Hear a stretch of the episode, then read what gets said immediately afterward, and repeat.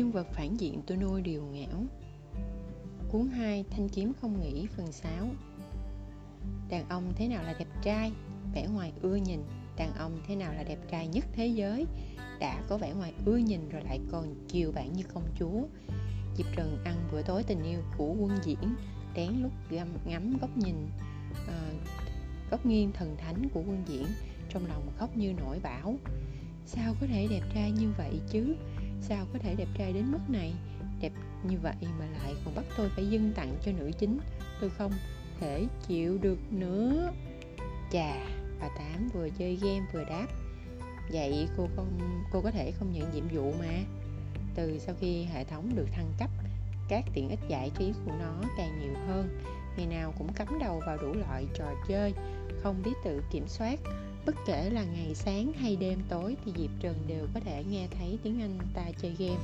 Hại cô sắp suy nhược thần kinh đến nơi rồi.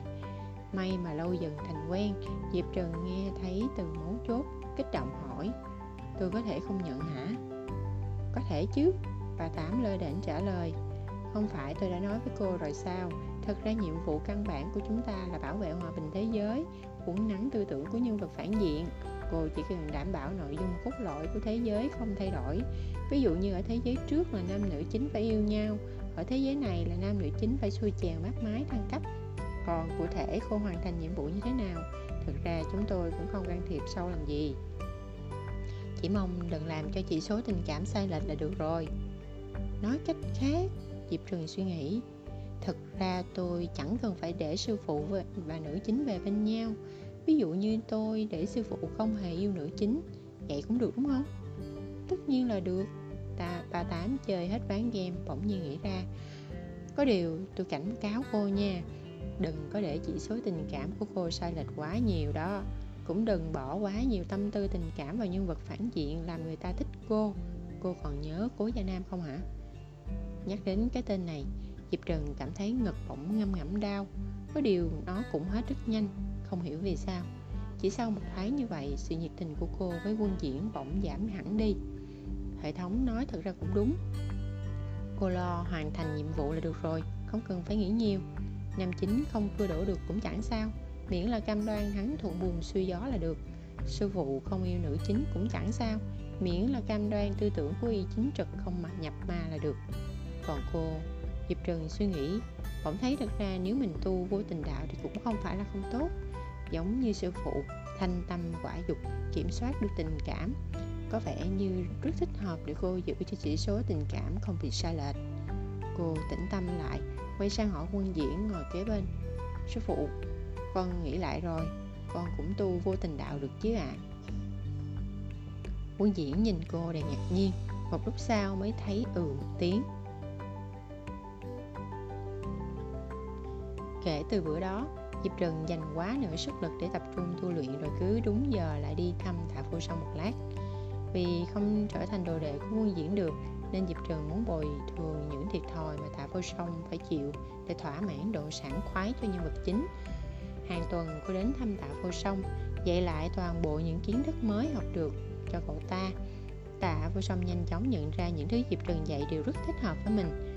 Hắn rất cảm kích diệp trần muốn báo đáp lại nàng ấy đã cứu hắn, đưa hắn tới thiên kiếm tông để hắn có được vị trí hôm nay.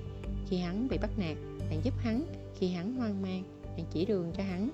Nàng giống trăng sáng trên trời cao, luôn luôn chiếu sáng con đường hắn đi. Tu luyện khiến thời gian trôi đi rất nhanh, chớp mắt diệp trần đã 15 tuổi. Sau khi quân diễn xuất quan thì không bế quan theo lần nào nữa. Họ là người tu hành, thời gian luôn phải tranh thủ từng giây. Tu sĩ không có chuyện gì nhưng cũng không bế quan như quân diễn thật là hiếm thấy.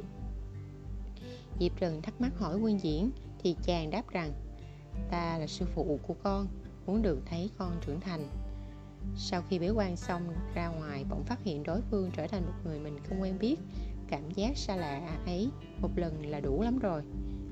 Lời này của chàng khiến diệp khiến diệp trần rất cảm động, vì sư phụ tận tâm như vậy đúng là hiếm có. Một tháng trước, ngày diệp trần cặp kê. Đương giữa hè thì cô kết đan. Hôm kết đan, mây đen ùn ùn kéo tới, quân diễn bày sẵn trận pháp, hộ pháp cho cô. Diệp trần thấy vậy bèn hỏi, sư phụ, con sẽ không sao chứ? Quân diễn cười, vuốt mái tóc mềm của cô, dịu dàng bảo, có ta ở đây, không phải sợ. Diệp trần thế mà bỗng nhiên thấy không sợ nữa thật. Cô gật đầu, ngồi vào trong trận pháp, bắt đầu hấp thụ linh khí xung quanh theo hướng dẫn cô vừa hấp thu linh khí vừa tán gỗ với hệ thống. Cái tàn thực sự sẽ bị xét đánh hả? Ừ ngủ lôi quanh đỉnh. Có đau không? Không đau, sảng khoái lắm. Thật à? Lúc xét vỗ xuống, diệp trần ý thức được, hóa ra chuyện bị xét đánh rất sảng khoái. Không chỉ không đúng, mà còn mẹ kiếp. Hệ thống đã trừ của cô 10 điểm tích lũy, nhưng cô vẫn còn thấy dòng điện chạy xuyên qua người đau tê dại đau muốn rơi lên thành tiếng thiên kiếp ở tu chân giới rất công bằng, tư chức càng tốt, thiên kiếp càng lớn. Kiểu tư chức xuất sắc của diệp trần tất nhiên là phải chịu chính đạo cũ lôi. Mọi người trông thấy đều há mồm trợn mắt. Quân diễn muốn để diệp trần tự vượt lôi kiếp lần này. Người tu đạo chỉ có kiếm và bản thân mới là chỗ dựa đáng tin cậy nhất. Chàng muốn diệp trần quen dần với sự gian nan trên con đường tu hành. Chàng bày trận pháp đỡ đợt xét gián đầu tiên xong thì pháp trận bị phá đem bảo phật ra đỡ được thêm hai đợt lôi kiếp. Sáu đợt lôi kiếp còn lại thì không chặn nổi nữa. Lúc tia xét đầu tiên bổ trúng diệp trần, quân diễn đau lòng, đứng ngồi không yên. Diệp trần ngồi giữa mưa xét sáng lòa mặt tái mét. Mày câu chặt, chàng cảm thấy mình còn đau hơn cả bị lôi kiếp đánh trúng. Lúc đợt lôi kiếp thứ hai bổ xuống, diệp trần không chịu nổi đau rên lên, những kêu ấy đánh thẳng vào tim quân diễn chàng lập tức quên hết tất cả, xông thẳng vào trận lôi kiếp. Mọi người kêu lên thất thanh, quân diễn đạo quân đạo quân, sư thúc. Nhưng quân diễn không nghe gì nữa. Chàng mặc kệ là để người khác cánh thay lôi kiếp thì lượng lôi kiếp sẽ gấp đôi. Mặc kệ chuyện rèn giũa tâm tính cho diệp trần, trong lòng chàng giờ chỉ có tiếng kêu đau của diệp trần. Cảm giác như bị một thanh đao sắc cắm thẳng vào tim, đau nhói lên. Chàng đứng giữa cơn mưa xét ôm diệp trần vào lòng, hướng thẳng những đau đớn mà lôi kiếp giáng xuống. Dòng điện chạy qua kinh mạch của chàng chàng áp tay lên lưng diệp trần, tinh lọc bắt dòng điện điên cuồng kia dịu lại rồi mới qua lòng bàn tay, chuyển nó sang người diệp trần, để tia xét lôi kiếp đến được cơ thể cô. Dòng điện sau khi bị tinh lọc đã yếu đi nhiều, cơn đau chỉ còn ngâm ngẫm. Diệp trần cuối cùng cũng hồi hồn, gắn mở mắt ra nhìn khuôn mặt khôi ngô tái mét của quân diễn. Người chàng túa mồ hôi lạnh rơi từng giọt từng giọt. Cánh tay ôm diệp trừng rung lên nhẹ nhẹ, đầu óc diệp trừng hơi mơ màng. Nằm trong lòng quân diễn, gọi theo bản năng, sư phụ, ơi, con đau. Diệp trừng nói khe khẽ, như một con mèo, như một con mèo con. Quân diễn ôm chặt cô thêm chút nữa, giọng ngàn ngạn giờ còn đau không? Không đau. Diệp trừng vùi đầu nấp trong lòng ngực chàng, nói mê. Vừa nãy đau quá không sao đâu. Quân diễn nhìn đường cầm mảnh mai của cô, chẳng hiểu ma xui quỷ khiến thế nào. Chàng cúi đầu thơm trán con bé, cứ như chuyển động tác này có thể làm dịu đau đớn của đối phương. Chàng cũng đang gần như không chịu nổi nữa. Chính đạo của lôi vốn là loại khó nhằn nhất trong các loại tiên thiên kiếp. Cho dù chàng đã là tu sĩ đại thừa, kỳ thì gấp đôi lôi kiếp lại còn phải tinh lọc nó trước khi chuyển sang dưới chuyển sang người diệp trần vẫn khiến chàng mệt lừ. Chàng áp mặt dựa trên trán. Diệp trần nhắm mắt lại, dùng ý chí để gắn gượng. Gắn gượng, sư phụ ở đây rồi, tiểu trần đừng sợ, không đau. Vâng diệp trần lắng nghe tiếng tim quân diễn đập, đáp một tiếng rồi không nói thêm gì nữa. Thiên lôi đánh đến tận nửa đêm, mây đi, mây đen cuối cùng cũng tan. Một luồng ánh sáng vàng từ trên trời cao chiếu xuống dần dần bao lấy diệp trần bay lên. Quân diễn chăm chú quan sát, dung mạo đối phương bắt đầu thay đổi. Về cơ bản vẫn như trước kia, nhưng da trắng hơn, mịn hơn, các đường nét bỗng chốc thay đổi từ một thiếu nữ trở thành một cô nương trưởng thành. Mặt như ngọc, mắt như hoa, ngũ quan sắc nét, vẻ đuôi mày ẩn chứa vẻ quyến rũ. Vẻ ngoài rực rỡ, lộng lẫy như vậy trông giống ma nữ hơn là một kiếm tu quân diễn nhìn nàng dần dần thay đổi trước mắt mình, như thể có một con dao vô hình đang gọt giũa nên tim chàng cũng đập mỗi lúc một nhanh. Thứ tình cảm xa lạ này khiến chàng đâm hơi sợ hãi. Khi diệp trường hoàn toàn thay đổi ngoại hình, thành một người con gái trưởng thành, ánh sáng vàng lập tức biến mất. Diệp trần chậm chậm rơi xuống từ không trung, quân diễn đi lên đón được cô nương vừa lạ lại vừa quen nằm trong lòng chàng hé mắt nhìn. Nàng mỉm cười như hoa lê tháng 3 nở, tháng 3 nở khiến lòng người rạo rực.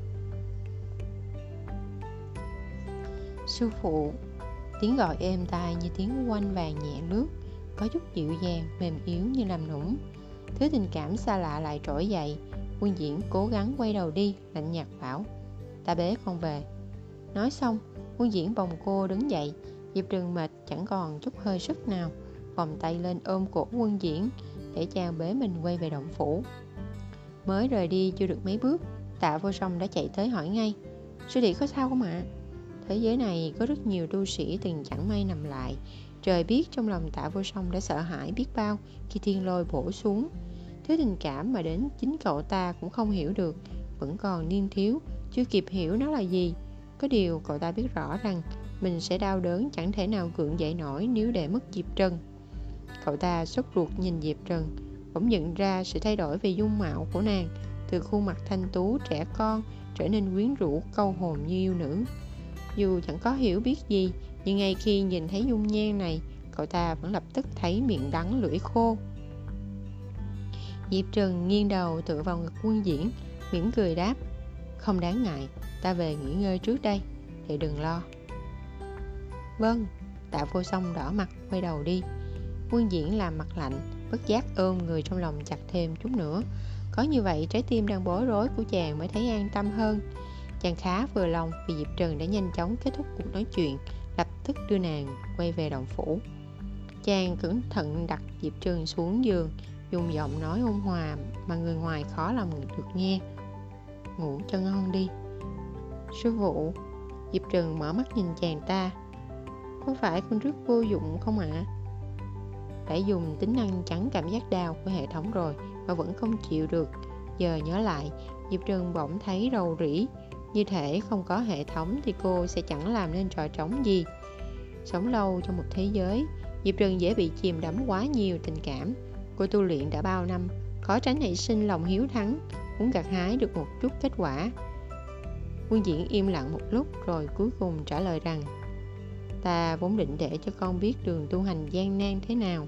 Nhưng sau đó ta lại nghĩ, Con không cần phải vậy. Vì sao ạ? À? Diệp Trần ngạc nhiên, Quân diễn nở nụ cười. Vì đường tu hành có khó Thì vẫn có sư phụ sẽ luôn che chở cho con. Sau này, Thiên kiếp ta đều sẽ chắn cho con. Tu luyện cũng sẽ cùng con tu. Nếu con gặp khó khăn, Ta sẽ tìm cách cho dù có phải dùng đan dược để con thăng cấp thì cũng chẳng ngại. Sư phụ là kiếm tu mạnh nhất tu chân giới này. Có thứ gì hay sư phụ đều dành về cho tiểu trần tiểu a trần hết. Vậy nên, đôi mắt quân diễn đông đầy dịu dàng. Con không cần phải chịu khổ. Diệp trần sợ đứng hình. Cô tưởng cha mẹ diệp trần đã là nuôi chiều con cái lắm rồi. Hóa ra hôm nay mới biết cha mẹ diệp trần thì đã là gì? Quân Diễn mới là bố già siêu hạng chuyên nuôi dưỡng boss con đây này. Cô không khỏi lại nghĩ tới mạch truyện gốc. Ban đầu Quân Diễn cũng tốt với Diệp Trần cỡ này, Rồi sau đó đâm chết nàng ta ư? Nghĩ tới cái kết cục như vậy Diệp Trần thấy suy sụp gần chết. Người đàn ông tốt thế này mà lại phải làm chuyện tàn nhẫn như vậy. Cô ngơ ngác nhìn quân diễn. Quân diễn không chịu được bèn gọi. Tiểu Trần. Sư phụ Diệp Trần tỉnh táo lại sư phụ sẽ mãi mãi tốt với con như vậy chứ? Tất nhiên rồi. Thế, nếu như sư phụ có một đệ tử mới mà người yêu thương hơn, diệp trừng cứ nghĩ đến đan nhan trong tương lai, lại cảm thấy xót xa. Thì có vì người đệ tử mới đó mà giết con không? Quân diễn cau mày. Sao con lại hỏi như vậy? Con chỉ hỏi thử một chút. Diệp trừng rầu rĩ, mắt nhìn xuống. Nếu đúng là sẽ có thêm một tiểu sư muội. Thế thì con sẽ không có thêm tiểu sư muội nữa. Quân diễn nói chắc nịch. Nếu con sợ điều này thì sau này ta sẽ Không cần đâu ạ. À. Diệp Trần không hề muốn ảnh hưởng đến độ sản khoái của nữ chính một chút nào. Cô đã hại nam chính rồi, Nhất định không thể hại cả nữ chính được. Vội vàng ngăn lại. Con rất muốn có một tiểu sư muội ạ. À. Quân diễn nhíu mày, Có vẻ như nghiêm túc suy nghĩ chuyện tìm cho cô một tiểu sư muội. Thế nhưng chẳng hiểu tại sao vừa thấy quân diễn thực sự định tìm cho cô một tiểu sư muội. Diệp Trần lại thấy hơi khó chịu. Có phải tôi nên đề phòng nữ chính ngay từ đầu, Để nữ chính không xuất hiện trong tầm mắt quân diễn không? Diệp Trần thở dài, Bà Tám đáp, Chỉ dựa vào cô, Nữ chính có trời cao che chở, Cô yên tâm đi, Nàng ấy muốn làm đồ đệ của quân diễn Thì cô thực sự không ngăn nổi đâu. Nghe hệ thống trả lời như vậy, Diệp Trần tự dưng buồn muốn khóc. Sư phụ đẹp trai của cô Sẽ phải chia sẻ với người khác. Cô buồn quá, Đau lòng quá, Tuyệt vọng quá. Thế là Diệp Trần quyết định, Trước khi nữ chính xuất hiện, Cô và quân diễn sẽ vô tư sống thế giới của hai người, Hưởng thụ cuộc sống chỉ có riêng hai sư đồ, Vừa bình phục, Rời được giường, Cô đã nói với quân diễn, Sư phụ ơi, Con muốn đi chơi. Quân diễn nhíu mày, Con muốn chơi gì? Sư phụ, Diệp Trần nghiêm túc đáp con cặp kê đến nơi rồi Sắp tới lễ hội đèn lồng. Người không biết là chúng ta nên đi chơi sao? Nghe bảo vậy Quân diễn ngớ ra rồi cười to Gật gù bảo Ừ theo ý con. Diệp Trần lập tức nịnh bợ Nói ngọt xớt Sư phụ thật là tốt. Giọng nói dịu dàng, êm ái rơi thẳng vào tim quân diễn Khiến lòng, khiến lòng chàng chẳng hiểu tại sao lại nổi lên những gợn sóng. Chàng nhìn xuống quyển sách trên tay có một chuyện đã rất rõ ràng. Lòng chàng rối bời, Chẳng biết tại sao. Chẳng hiểu tại ai, Chàng không dám nhìn thẳng nụ cười rạng rỡ của người nọ, Cũng không dám nhìn thẳng vào trái tim mình. Chàng chỉ muốn thay kệ, Được chăng hay chớ, Có ra sao cũng mặc.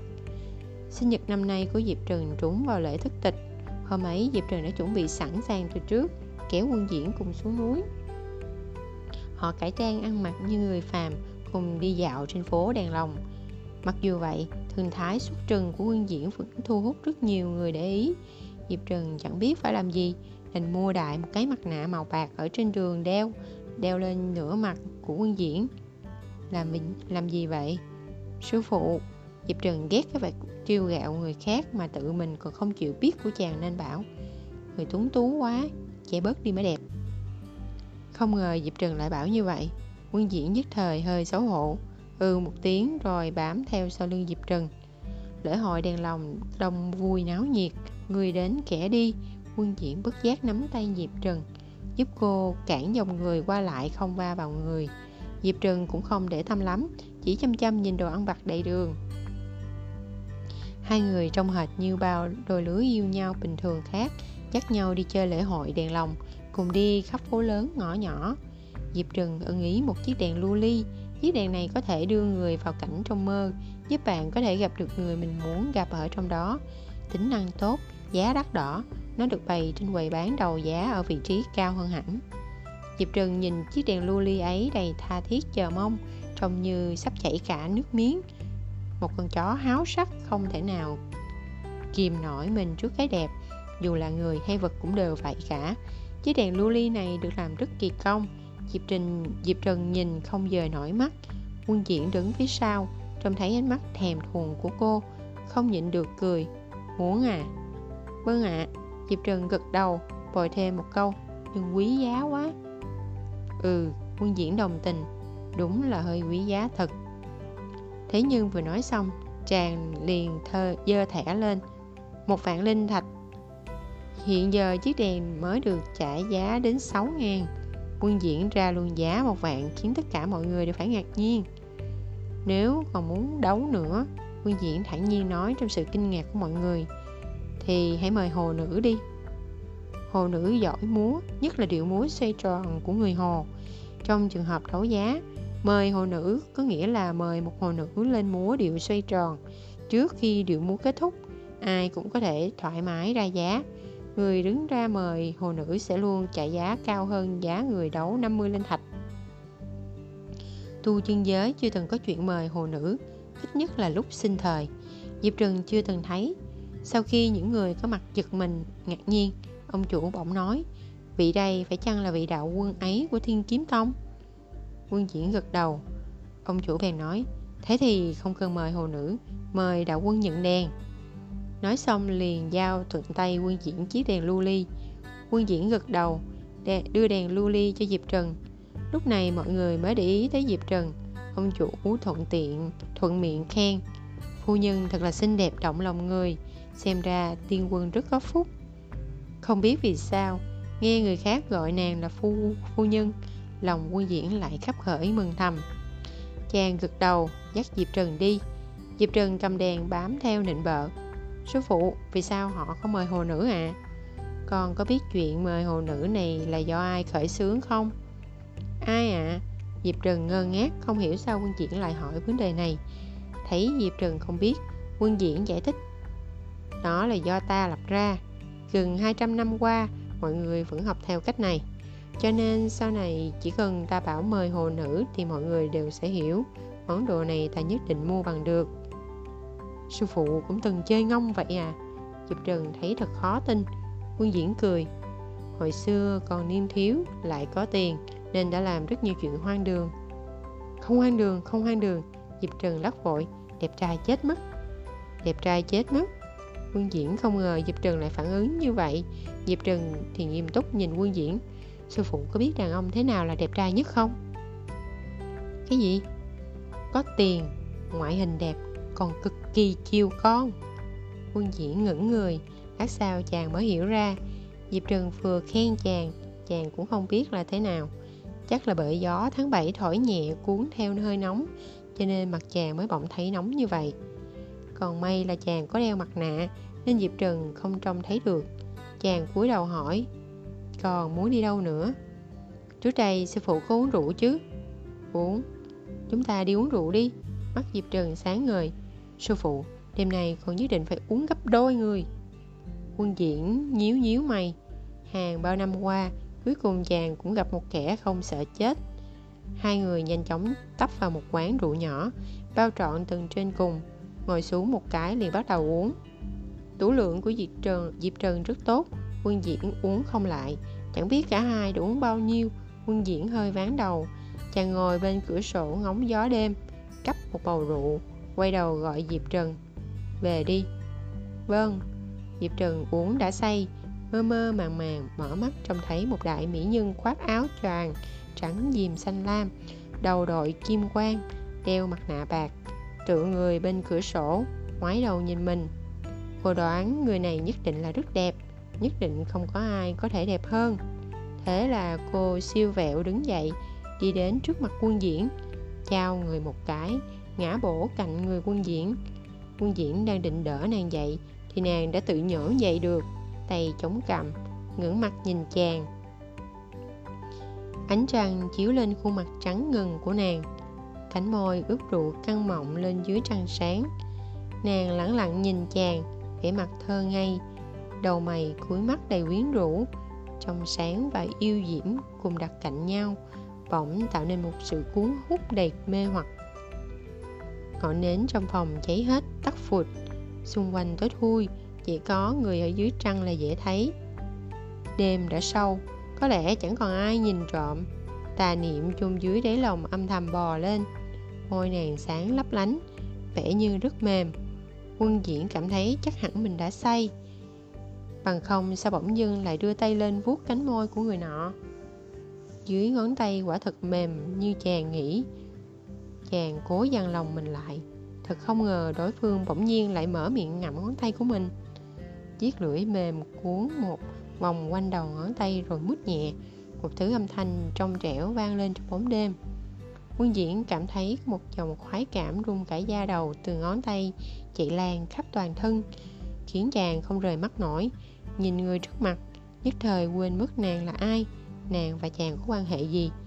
Chàng nhất mực đều không để ý chỉ có dung nhan, trong trẻo và quyến rũ của người nọ, và đôi môi đỏ mọng đang ngậm ngón tay của chàng, như thể một lời mời dưới trăng chẳng cần đến âm thanh. Người nọ hoàn toàn chẳng hiểu mình đang làm gì, liếm liếm rồi ngẩng đầu lên khoe. Có mùi rượu. Phải. Quân diễn lên tiếng, giọng khàn khàn mơ hồ. Còn một chỗ nữa cũng có mùi rượu. Trong lúc nói, quân diễn đã tiến gần về phía nàng hơi thở của họ quyện vào nhau. Diệp Trừng muốn nhìn xem người này là ai. Hồi thức đưa tay lên, tháo mặt nạ của chàng ra. Khuôn mặt đẹp như tiên dáng trần của người nọ hiện ra dưới trăng. Mắt phượng môi mỏng, da như tuyết trắng côn lôn, răng đều tăm tắp. Diệp Trừng hơi tỉnh ra. Một tiếng sư còn chưa gọi hết, người nọ bỗng đè đầu nàng lại áp môi xuống đầu lưỡi của chàng điên cuồng xâm nhập, nàng quỳ dưới đất, đón nhận một cách thụ động. Đầu dịp trừng rối tung rối mù, bỗng nghe tiếng nói mơ hồ, quyến rũ, đẹp tuyệt vời của người nọ thông thả bảo, nơi này có phải cũng có mùi rượu không? Chú thích, tuổi cặp kê, hay một số chỗ còn dịch là kỳ cài trăm theo tục cổ của Trung Hoa, con gái tới tuổi 15 thì cài trăm tức tới tuổi thành hôn phong lưu rước mực hồng quân xuân xanh sắp xỉ tới tuần cặp kê đèn lưu ly đèn làm bằng kính màu khung gỗ có gắn đá quý nhiều màu sắc được ghi nhận xuất hiện lần đầu tiên vào thời nhà Tống. Người Hồ, theo nghĩa hẹp, dùng để gọi các tộc người Trung và Tây Á như Sơn Nhung, Tiên Ti, Hung Nô, điệu múa xoay tròn của người Hồ.